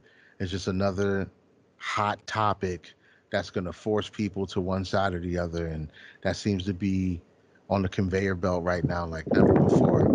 We're just switching from what we're back and forth from what we're angry about now. So this will go on for the next few months, uh, maybe if you know, being generous, the next few months, and then it's going to be something else. And it's going to Nah. be something else. I've already heard the, uh, yeah, I- yeah, yeah, maybe weeks, you know, a few weeks, and it's a wrap, you know, and we'll be on to something else. Everybody will be pissed about it, and it'll be the Reds versus Blues again. So, you know, as to, as far as I'm concerned, there's no real reason to follow this shit. Eh, you know what? And and I know when we first started this, I was totally enraptured with it, and I and I knew years ahead of time, not to try to minimize my my foolishness, but but I kind of knew it years ago, and I didn't really stick with it, and um and live it out, you know. And I allowed myself to get caught up in it, but it's absolutely stupid and futile, and there's no solutions anywhere in it. It's just really to work people up into a primal emotional state so that they're they- they're at their easiest to control because they're not thinking critically they're emotionally charged they have an enemy to look at and you know you could pretty much feed them whatever when you get people in that frenzied state. Because I don't even think the people on here fighting about shit and at each other's throats, like I don't think they really even give a fuck. Like I don't even think they really, really give a fuck. I don't think there's they they've ever really met a woman, you know what I'm saying, whose life was devastated, you know, because she couldn't get an abortion, because she got pregnant, or her pregnancy was gonna ruin her life that much. And the people that are grandstanding on the other side, I don't think that they really care what people are doing. You know what I mean? I, I don't really think, you know, it, you don't care about, you know, because some of these same people who are like, no, no, no, save this baby and this woman that I've never met. You know, these are the same people. It's like, why don't we just nuke the whole fucking Middle East? Like, why don't we just wipe them out? Why do we even deal with them? Like, we got the nukes, let's just nuke them. So, you know, I don't know. It, it you, if your job was to point out people's hypocrisies and the inconsistencies in their argument, and you got paid to do that, you you know, you you would never run out of work. Mm. You would never run out of work. It's endless. It's a fact. That's a fact. Yeah. So later for that shit, I don't think is. I don't. I don't really know what the path is going to be to reversing any of that, or if that's act- absolutely in the works. Like I said, I don't. I don't follow it enough to know even what type of recourse people would have because if they were able to pass that shit without anybody's permission or cooperation, then I don't see what the uh, what the the legal path would be to getting them to overturn it or reverse it. So but who cares? You can't go into a restaurant in New York without getting a vaccine, and you can't kill your baby in Texas if it's at least six weeks old. So you want to go into a restaurant without a vaccine? Get the fuck out of New York. You want to kill your baby at nine months? Get the fuck out of Texas. It's it's really like all this, um, you know, outrage about this debate and that debate, and, and people acting like it's the end of the world. Like there's 50 fucking states find one where you agree with what what's going on there, and if not, you can just leave and listen. And people, oh, it's so hard to find a job. Not right now. Not right. right. There's jobs everywhere right now. And people can't find enough people to hire. So you could pretty much move anywhere in America right now and get a job. I think Vermont. I think there was a news story where they're paying people like seventy five hundred dollars a pop to relocate there. Yeah. As long as they get a as long as they get a job in an industry that's needed and the job has to pay them at least because employers are that desperate to find people that the state is getting involved and saying, look, if you'll pay them at least 1336, which I think is their minimum wage, if you'll pay them at least that, um, well, you know, we'll subsidize and, and pay $7,500 to get that person to relocate if they're going to get a job that helps the state because right. that's how bad they, they they need people to work. So, you know, fuck it. If, if you if you that unhappy in Texas, and I think that's really what it's designed to do.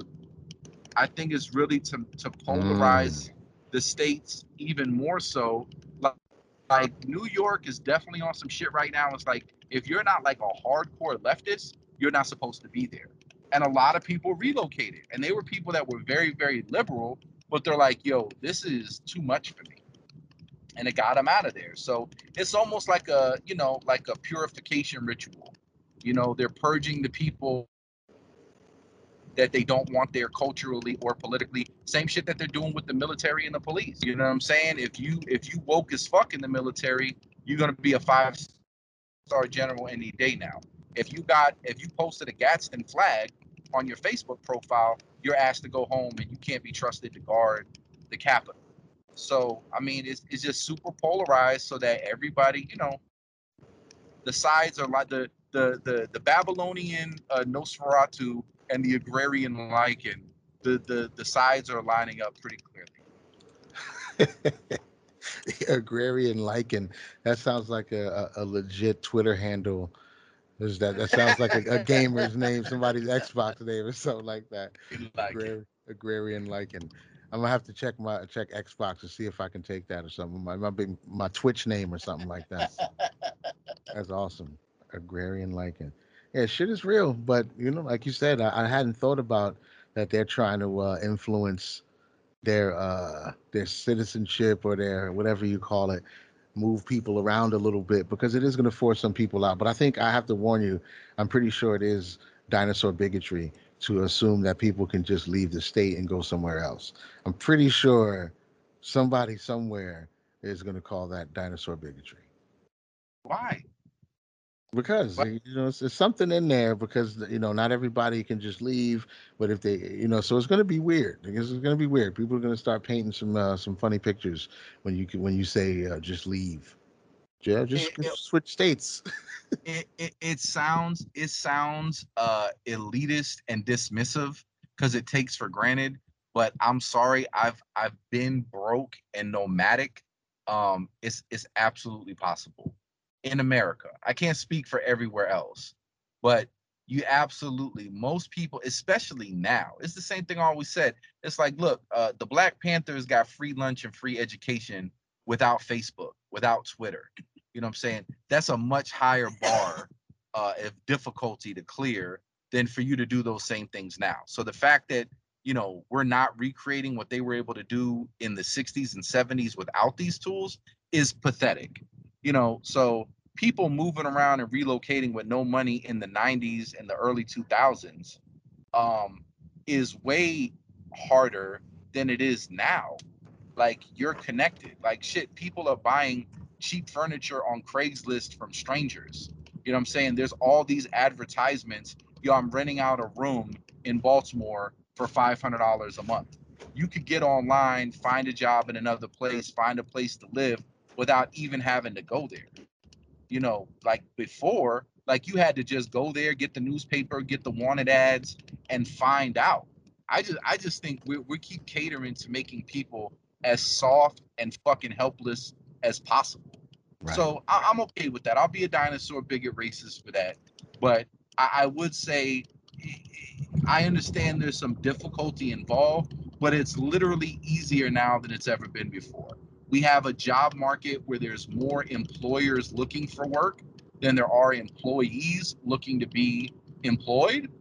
And um, we have all of these online resources and a fucking computer in our hand that we can have for like 40 bucks a month that'll literally connect us to every single state's opportunity and we can coordinate it all and if you don't got a car you can pay for an uber or you can just walk like it's it's people had it harder before people had it harder before so we're just Right. we're addicted to the conveniences to where we think we can't do some shit. Fact. Well, I'll say this and then I'll I'll leave it alone because I know it's a lot. Uh, Like I said, it's a hot button topic. There's gonna be some emotions involved, definitely some trauma involved, and that's all fair. That's valid. But I could I'll also say you could just stop having raw sex. But that's neither here nor there. Have you heard Kanye's album? I, I did and i feel like on every other track he's just teasing that there's going to be drums coming and then they never come. Like and the whole beat sounds like an intro to a beat.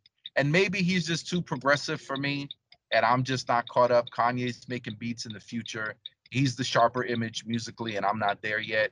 But um the last album that i really really so I'll, I'll go on the record to say uh late registration to me was his best work ever.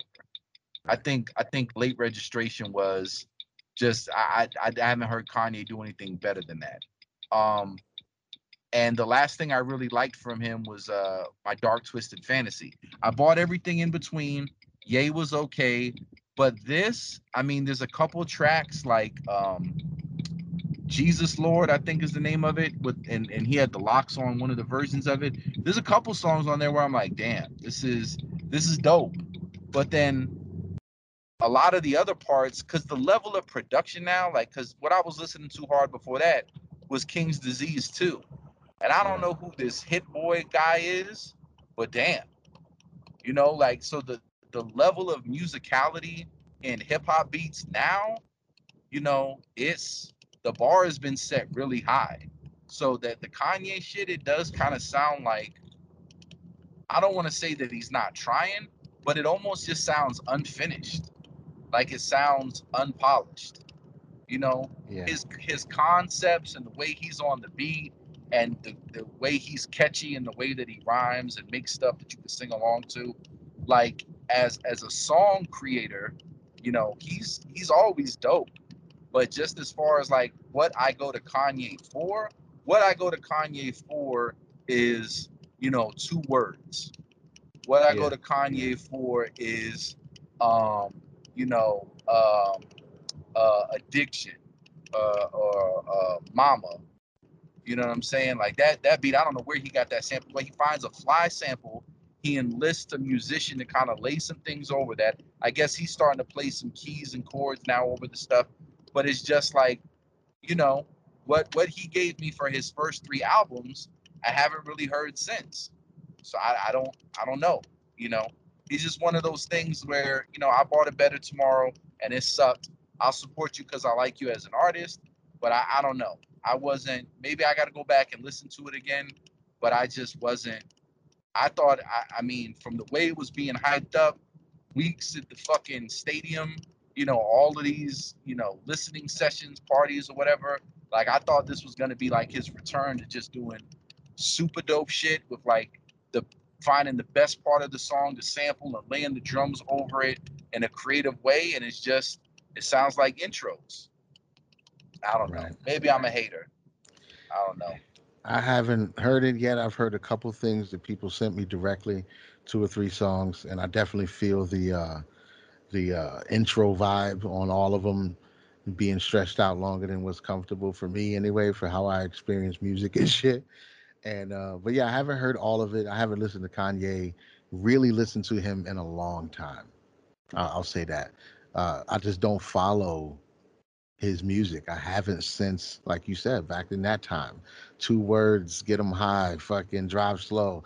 Like around that era is when he started to kind of fall off my radar, and I wasn't excited about following whatever he was doing. I got wind of a lot of it, I heard a lot of it, but it was never anything that made me want to. Like you know, patch back in and be like, oh, I gotta start, you know, vibing with Kanye again. He's there, and I know what I know. That's fucked up to say. He's probably one of the most successful musicians, definitely of our lifetime. But that's how that's just how I feel about him. You know, he's there. He's he's good for art. He's good for social media and just the consciousness of humans to be able to absorb some of the shit that he says and does versus the product that he puts out. And you gotta have them eccentric, you know, it's fine, you know, Andy Warhol, like all that kind of wild shit. You gotta do that. So uh, I think he's good for that, but it's not something that I uh, that I identify with or resonate with that makes me want to follow him. though. I can't really fuck with him. And he, he also married Kim Kardashian, so you know. which I which I think contributed to his downfall. I mean, I love him as like a story, and I love him as as like a person because I think he's, I think, in certain aspects, he's very he's very honest. He's very transparent. I think he's full of shit in a lot of other ways. But just as far as like a person sharing his experience and being out there, like even that um I forget it, but where he took that um that Lauryn Hill sample, um, where he said, you know, we all insecure. I'm just not afraid to say it. Some line like that. I think it was on his first album. All Falls Down, I think, was the name of the song. You know, Yeah. so to be vulnerable and like that in hip hop at that time, you know, like I I feel like that was kind of his hallmark um as like um as like somebody that introduced like a, a you know a new a new kind of uh, degree to the game, and he stayed relevant for a long time.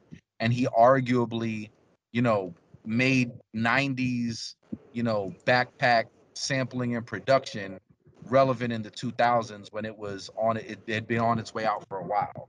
So there's certain things you can always love about him, but I mean, if I'm being completely honest, uh, I just feel like he's overrated now. I feel like he's become an icon, and he's an icon for sake of being an icon. I can't stand Drake, uh, but he's undeniably the most successful um, artist in hip hop of all time. Nobody's remained as relevant as he has at that level for as long as he has. Not Nas, not not Jay Z, not KRS One, not Public Enemy. Nobody. Not Right. not not Noriega. You remember there was people that were like super hot for a minute, and they would be. I mean, Biggie, Tupac. No, Drake has as it's got to be well over ten years now that he's been like the premier artist that everybody follows and sells records and does cameos and he's in the limelight and he was basically a child actor who figured Right. out how to rap good. Right. And figured out a dope formula that he doesn't really need to stray away from to keep his core audience plugged in. So Right. yeah, yeah. I, I think honestly, I had a um, I'm not. I don't remember exactly who it, who it was that said it. It might have been. I, I'm not sure. I'm not sure. I don't remember who it was that said it. But somebody brought up the point that Drake came at a time when hip hop was, you know, still pretty gangster. A lot of tough guy shit happening, and he tapped into this whole other vibration. And it was, I think, it was just time for that discussion to happen and time to see some success in that area. And that's and he filled that void. He just came to a place where what he was doing was exactly what was needed. You know what I'm saying? To be and, and the fact that he was able to stand up to whatever was happening at that time, you know, whatever 50 Cent and shit like that was still going on, to to be able to mm-hmm. carve out a path and create success in the midst of that with what he was doing, that's Right. Astronomical. 50 and the game were super popular. Right. Right. That is Right. an astronomical feat. And I think it's because that's what the algorithm needed. This conversation needed to start happening. You know, toxic masculinity got brought up not too much a few years later. And like the like a lot of this shit is tied into that. And dude just tapped right into this love angle. And I think Yeah. that's just what was needed in the culture. It was on its way anyway, and he just caught that wave and rode it, bro. So it's bigger than him just as an artist, but the thing that he chose to do, it was just perfect timing. Perfect timing. But but I but I don't I don't know that you could just say that. Like I get your point, but also when there's those gaps to fill, right? Or there's that that that power vacuum or that void or whatnot. You know, th- there tends to be a litany of artists that come along and people that piggyback on that. Right. Right. yeah. and they also ride that wave. And so there was an opportunity. I mean, I guess I guess Wale is kind of a little bit, you know what I mean? Yeah, I, I, yeah. I I think he's you could argue that he's kind of I don't want to say Drake's son because he, he does they don't sound anything alike, but you could kind of feel like maybe Wale was more popular because there was a Drake first. You know what I mean? I don't know. Uh, that I just kind of get that that sense. So there's other rappers that can kind of come in and maybe be a little bit from that angle, right? Or or ride that that wave of what's going on in the consciousness. And it, it happened. You know, there was a whole bunch of 90 rap, 90s rappers that were, fell in with the trend and they didn't stick around for, for too long. So I, I, I gotta say that it's gotta be something unique about the way that he's managed his career and his image for him to stay at that level that long. Cause I mean, I think it was was Tupac that said in an interview, "It's like, look, you got to make uh, music for the ladies, like that. Right. That's it." And people understood that. That's why we have Nas's "I Owe You" and Dr. Knock Boots. And if you're a Nas fan, you're probably like, "Yeah, those are my least favorite songs from Nas," you know. But everybody knew Jay Z. You know, same thing. Every everybody that wanted to have a career, and you know, and Biggie left that template you know, I'm fucking you tonight, and you know, it, all that. It, it was all like you gotta have some music that that's that's geared towards women, because there's no other reason why the man is in a leather jumper on a gangsta ass album cover. You know what I'm saying? There- yeah, There's yeah, that that wasn't for dudes to be like, yeah, you know, I really like Tupac, and I'm really glad he posed on the cover in that sexy leather jumpsuit. I'm glad that must have been for me. That was a marketing Yeah. decision. Like you understood Me and the homies. right me and right me and the homies can't wait to get that new tupac have you seen that cover and it was because people understood as you know he might not have been the greatest um and most clever mc of all time right but he understood if you want to be relevant making music yo you need to have women buy your albums dudes are dubbing your shit they're bootlegging your shit women are going to be more of a loyal fan base so dudes could complain like man fuck this soft shit i skipped this song yo, that's the song that's keeping him relevant and keeping him selling records. You're not helping. So who cares what you want? You don't have a vote because you had your friend dub the album. You didn't go out and buy it. You know what I'm saying? All these chicks went out and bought it. So I think Drake just mastered that formula. He's like, well, shit, since this is basically the fan base, right? These are people that are going to support me. and Jay Z sprinkles a little bit in there, and Nas sprinkles a little bit in there, and Biggie and Tupac sprinkled a little bit in there, and they were like the icons of their era. I'm just gonna go totally down that route. You know, I'm I don't have any street credibility. I'm a child star, but I know how to rhyme. And when and people forget too, when he was doing his mixtapes, he was rhyming his ass off. Like you can't, like you couldn't front on him as like say what you want. Um, he's not hood enough, or you know, he, he was a student of the science of fitting your words in perfectly, conveying a thought, making it all line up, uh, putting a little sauce on it at, at the end of your inflection, and just coming up with something that's that's just it's it sounds good. He he's a student of music. You you could argue, you know, there's a Jordan and Kobe wouldn't be Kobe if there was no Jordan, and you could say maybe that's Drake. Drake studied the shit. Okay, well he studied it and did it better than anybody else. Because I heard somebody recently make an argument for him as the GOAT, and every bone in my body wanted to, you know, scoff at the notion and resist it, you know, because because of my age and my palate. But in terms of, you know, um success and longevity, I, I can't I can't find anything to undermine the argument. I can't find Yeah. anything. Wu Wu Tang is arguing about what Noriega said on a fucking a podcast. You know, nobody's talking about when's that new album dropping. We could talk about the purple tape is the good. Nobody nobody gives a fuck about Cuban Linx three on the level of uh, Drake dropping Certified Lover Boy. There's just not the appetite of the consciousness out there. So it, and, and Wu Tang wasn't at that level of popularity. Raekwon, no GZA, nobody. Method Man wasn't at that level of popularity and longevity for that long. That long. They had a Yeah. couple of years where they were it. Nas and Jay Z had a couple of years where they were it, and then their fan base just kept going along with them. But as far as like the mainstream conversation, it's just not as relevant. Drake has been that dude that some people are for a couple of years. He's been that for over a decade. So I don't know. I don't own any of his albums. I don't really care for him as an artist, but I can't front I can't front on his success. So I don't know. And I think if you're gonna go with a term like GOAT, greatest of all time, the only thing you can do is look at numbers. You can't bring emotions into it. You know what I'm saying? Because it just changes what great is and what greatest is, and it, it just makes it too uh, too too muddy. If you're gonna talk about the best there ever was, you have to take into consideration just numbers. And people have numbers where you know they have equations where they can figure out how long you were relevant, how much money you made versus somebody who may have been big and made a lot of money before and translate how much that would be in today's dollars. They they can do all that shit. So anything else going to come into it? Who had the best bars? There's no way to objectively figure out who has the best bars. There's just no way. There's just no way to do it. All you can judge them by is success. How many records are sold? How how long have they been relevant? How how many numbers did they sell on tour and all this other shit?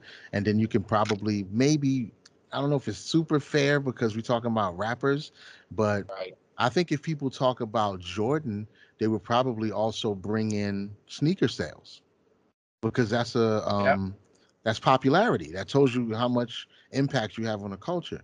So if you use Drake, you would have to I mean rappers, you would have to also consider their side deals and other shit, other businesses they were into and all of that. And I don't think uh yeah, it might not go the way a lot of people want it to go, but if you just look And- at the numbers, it is Yep, what it and- is. and even and even um if you go back and say well the person that really popularized that notion of building your brand and expanding outside of the music the first person that comes to my mind is jay-z you know jay-z i think was the first i don't think he was the first rapper to make a billion although i think he i think nas might have been the first or maybe he was the first to make a billion i don't know but just him understanding that I'm a brand beyond just what you know making music. You know, Puff Daddy, I think he did Ciroc or whatever. He got into other things, the Sean John. You know, that was the stage where a lot of these dudes were looking at things past the music, and they maintained relevance and they they grew their money They didn't just make money from the business. They, you know, they took that money and they invested it in other things to where, you know, for for a lot of these artists, their record sales are an infinitesimal portion of their revenue stream. You know, it, they they're not worried about eating from doing it. But even even with you know, and I could be wrong on this, but that's that's who pops into my mind. But even if I say, okay, well, Jay Z was the first one to do it, did Jay Z do it better than Drake? I mean, and I don't know what Drake's uh net worth is. I mean, I don't. I think Kanye now is like the richest rapper in history. But, but I guess he's about to lose a big chunk of it in the divorce. But I think he was at over six billion. I don't think any other artist is on that level. Um, but I mean, Kanye isn't as. I mean, even in this little feud, like it's just stupid for Kanye to go to go at Drake because you're you're not doing what Drake is doing musically. And even though I could sit here and say I never heard anything from Drake that blew my mind like hearing it from Black Thought, um, I understand that Black Thought is a niche product. You know what he does, it's a niche. It's not. It doesn't have the same appeal that you know. And and he tried to do. You know what I'm saying? I forget the name of the the song with Erykah Badu on the hook. Oh yeah, yeah. You know, they tried to do that. Tribe Called Quest tried to do that. They understood, like, okay, this is the game, this is the music. They didn't stay at that level of popularity with that level of longevity. I don't know what it is. Maybe he eats babies with senators and there's some Illuminati shit behind it. But whatever the case may be, you know, Jay Z was the original Illuminati accused rapper, and he's not on the level that Drake's on. I'm I, again not a huge Drake fan, but it's just it's just undeniable that because when people talk about Jordan, what they talk about the rings. Right. Anytime you talk about this, say, well, LeBron has you know more raw talent. He's a, a premier athlete. He's stronger and faster than Jordan ever was. He don't have six rings. Yeah, but he put up more numbers, more points per game, and blah blah blah. Doesn't have more rings. Well, he never got a salary of this and that. So of course, it, it, it all depends on how you quantify it. I think if you're gonna be fair, a lot of that shit is subjective. You know what I'm saying? Jordan was the best to ever win a dunk contest. That's gonna be subjective. He was the only one in modern history to have six rings. That's not subjective. You know what I'm saying? To lead a team and have six rings. That's when we're just talking numbers. So anything in this hip hop shit, I think you just got to go in categories. Like had the best song, had the best verse, had the most consistent verses, had the most consistent albums, had the but to just talk about it goat in a general term, if you're gonna do it in a general term, the conversation about Drake has to come up. And even Lil Wayne for that matter. I've heard people not a Lil Wayne fan, don't have any Lil Wayne albums, but I understand the argument. I'm just trying to be an old, uh, uh, an honest old curmudgeon. I'm not Yeah, trying to yeah. just be a blind hater. Yeah, Wayne he was he was relevant for a really long time too. I think Sun started when he was like 15 or something like that. So Right. he's been around like forever, and he had a, a few super dominant years, probably three, maybe three or four years, where he was just on like every. Uh, he was featured on everybody's song. He had six or seven songs on the radio all the time, and every yeah. So I remember hearing him playing a lot for maybe two, three years where he was like you know like like t-pain had those couple years where he Yep. was just super dominant so wayne definitely had him but i don't know if i could say he's been on a constant i don't know if i could identify a constant streak the one because drake's still on one basically he's still on one and it's been a long time him and wayne were making music at the same time of course he was out way but wayne was out way before but they were making music at the same time they had an overlap and he's still going. So somebody who really follows them, or I guess we'd have to Google to do the real math to see, you know, how many years. But see, Wayne started with a group too, also. So you'd have to, I don't even know, you know what I mean? So he started with a group, which kind of helped him, and that launched the next level of popularity. So that's a, I don't know, that's a, a variable that would have to be factored in also. But I don't know, dude. I don't know. None of these people are people that I that I really listen to. Right, right, right, right, right. Yeah, and that, yeah, I've been into um, I've been into all kinds of like weird electronic shit lately. I, I, I, I, I'm, I haven't even like the the last thing I listened to for real was the uh, was the Kanye shit, and it was just really to get. I, I tried to look for the Lupe shit, but I guess Lupe shit isn't even out yet. Um, where he said he made his own Illmatic. I mean, just you proclaiming that is what makes it even just more douchey. You Yeah. know, and I and and I like Lupe. He was one of the the you know him and J Cole were probably two of the only new rappers where I was like super impressed by. Like I know Kendrick Lamar is good. I never heard anything from him that like really blew my mind, but I understand, you know, why he's considered one of the premier dudes. But he's, you know, he isn't on, you know, uh Drake's level. But the the you know, yeah, babe. Um the um the idea that you're gonna proclaim your own Illmatic when you know that's like heralded it as like maybe one of the greatest hip hop albums of all time. I don't know. I just never heard anything for like I liked um I liked uh his first album. I wasn't crazy about his second album, you know, and from there like I I just haven't heard anything from him where I was just like and I went back and listened to a lot of his catalog too uh before this show and he's good. He's good. You know, I don't think he's better than uh Common in his prime. You know what I mean? As far as Yeah. like clever and stuff. So I mean, I, I don't know. I don't know. I don't know. I don't know why he got into a beef with Royce the Five Nine. It's it's just it's just every, everybody's just delusional and crazy right now. Pretty That's much. how I feel. Every everybody needs to be on medication. Yeah, ayahuasca and mushrooms. Yeah, for That's sure. what they need. Everybody needs mushrooms. That's what they need. All this other shit. And this is a lot of that shit is that old paradigm that's fading away. People still attached to it, you know. So all this shit's going on. Like Nori, like you said, everybody's mad at each other about some goofy shit. It's, it's like get over it, bro. Get over it. But it's good publicity. You know who the hell cared where Shyheim was or what he was up to? Nobody. Nobody gave a shit about what Shyheim was up to. And to be honest, what did he say? They were flunkies. Yeah. Flunkies. I don't. I don't really know. I can't say what exactly the term flunky means. But if it means like failed, like flunked out of out of college and shit, uh, technically, technically, Shyheim did kind of fail at the music industry. He um I, I, I liked his second album, uh Generation Lost, I think or whatever it was. I didn't know he had a second song. M- Man Child was dope. no, Sh- Shyheim was dope. He had on um that song with um I think it was with um Hell Razah on the Swarm. I think Co-Defendant was the name of it. He murdered that song. Shyheim had some like cannabis level. I'm coming on there and showing my ass verses. Like he definitely wasn't whack. And, and Man Child was a was was a really uh was a really solid album. Like he he wasn't whack, but you know what they look. I love Killah Priest. I love Killah Priest. Um, I listened to heavy metal over and over and over when I was younger. Um, I understand why he's a hip. He's he's a Wu Tang flunky. He just meant it as they're not the original nine.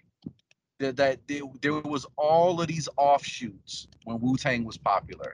Killer Yeah. Army was an offshoot. Sunz of Man was an offshoot.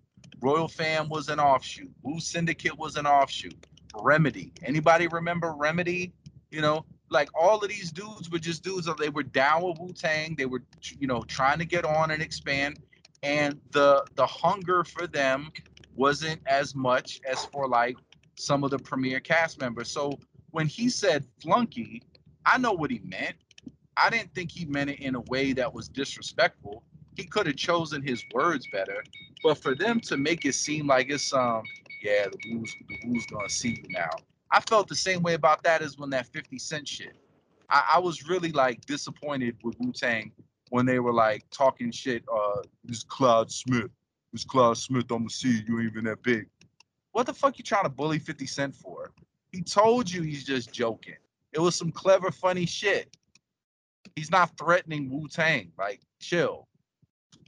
So, flunkies, a flunky is a servile or fawning person, a person who performs menial tasks. That's what this says. Yeah. A flunky. A I could see where a servile or fawning person could be operative there. I could see how that could work because he could claim from his point of view that these were just people who wanted to be Wu Tang, like they were just some wannabes. They were looking up to them, and mm-hmm. but it but it never actually unfolded for them. So in that sense, I guess. But you know, nobody wants to be called a flunky, so I get it. But you know, nobody, like I said, no. Also, nobody cared what Shyheim was up to.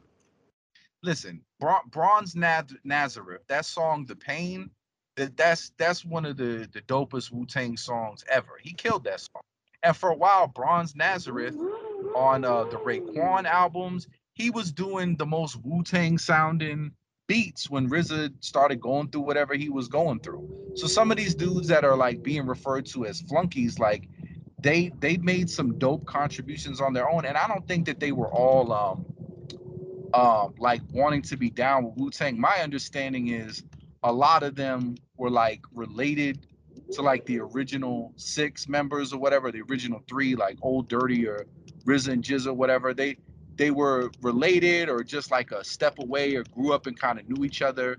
So it wasn't like, hey, we're making music, we want to be down with Wu Tang. These were people that were already known. And my understanding too, Timbo King, like he had a good career out in um in Europe.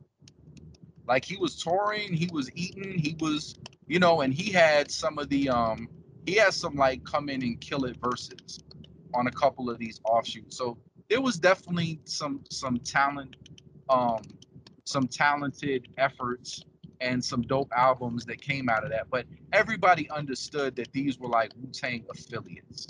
They Right. weren't the origin. They were down with Wu Tang. You understood.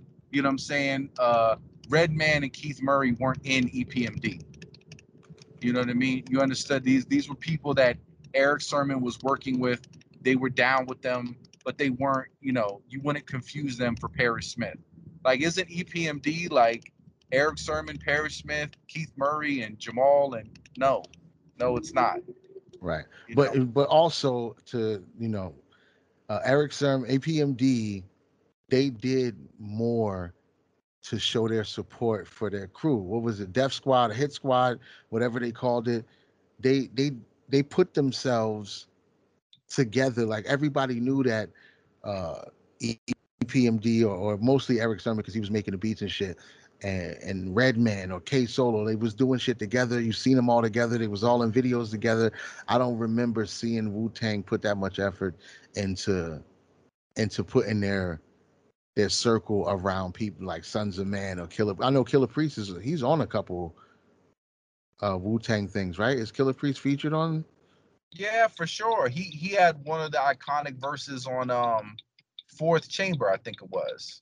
Right. Okay. I Such know. I know Killah Priest was, if nothing ever surprised me. Yeah. but not a lot of them. You know what I'm saying? Some of those other groups and some of those No. other people, they, you know, you just didn't see Wu Tang. You didn't see RZA in the background of their videos. Shit. Right. it was it was a little bit different, but I get it. I get it. I just think that situation is hilarious. There's always something with these guys. They'll find a way to dig themselves out of obscurity, talk a little bit of shit. I'm sure he'll be on Drink Champ soon. You know. Oh, like- for sure. yeah, yeah, yeah. So who knows? Who knows? Either way, uh, I listen to reggae music more than anything else. You know, 85% of the time I'm listening to reggae music, unless I'm specifically working on something else that requires me to be in a different headspace. But reggae is my go-to, bro, and that's why because I don't none of that bullshit. I mean, it's all there, depending on what type of reggae music you're listening to. But it just carries a whole different vibration. People are getting shot. Yeah.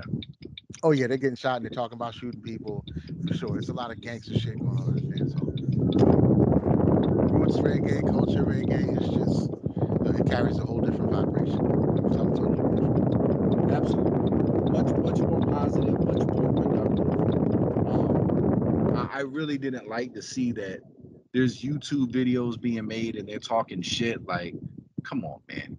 This is some this is some childish shit. Like y'all basically helped make millions of dollars together. You know, yeah, it was on the strength of your own talent, but you guys were a brand and collectively you all benefited from each other's contributions. You know what I'm saying? Like, and now Shyheim and Killah Priest are beefing because you didn't want to go at Nori that hard, or you just want to squash it. And Nori put out some shit where he's like, "Look, man, I'm I'm I'm, I'm a Miami dude now. This is what I wake up to every day. Life is good. I'm not beefing with anybody. This is especially, you know, and I love to hear that, that from him too. You know, Yeah, especially especially you listen to his music. You know, the Capone and Noriega shit. Cause I, cause it, you know, and there like Bloody Money was what got me to like um Capone and Noriega. I was like, I don't know where they found that piano riff. That shit is dope. It's a dope song. Yeah, that's powerful. That's that's a great example to set for the culture, especially with him being so popular with the show and everything right now. That's a that's a great example to set. So at least somebody's, you know, trying to put the right energy out into into these type of situations and make it more respectable and more popular and more available to other people to make the same type of decisions when them conflicts come up. That shit is important. So definitely big ups to to N.O.R.E. for that one. That's the homie. Drink Champs is hilarious. It's definitely entertaining. though. Yeah,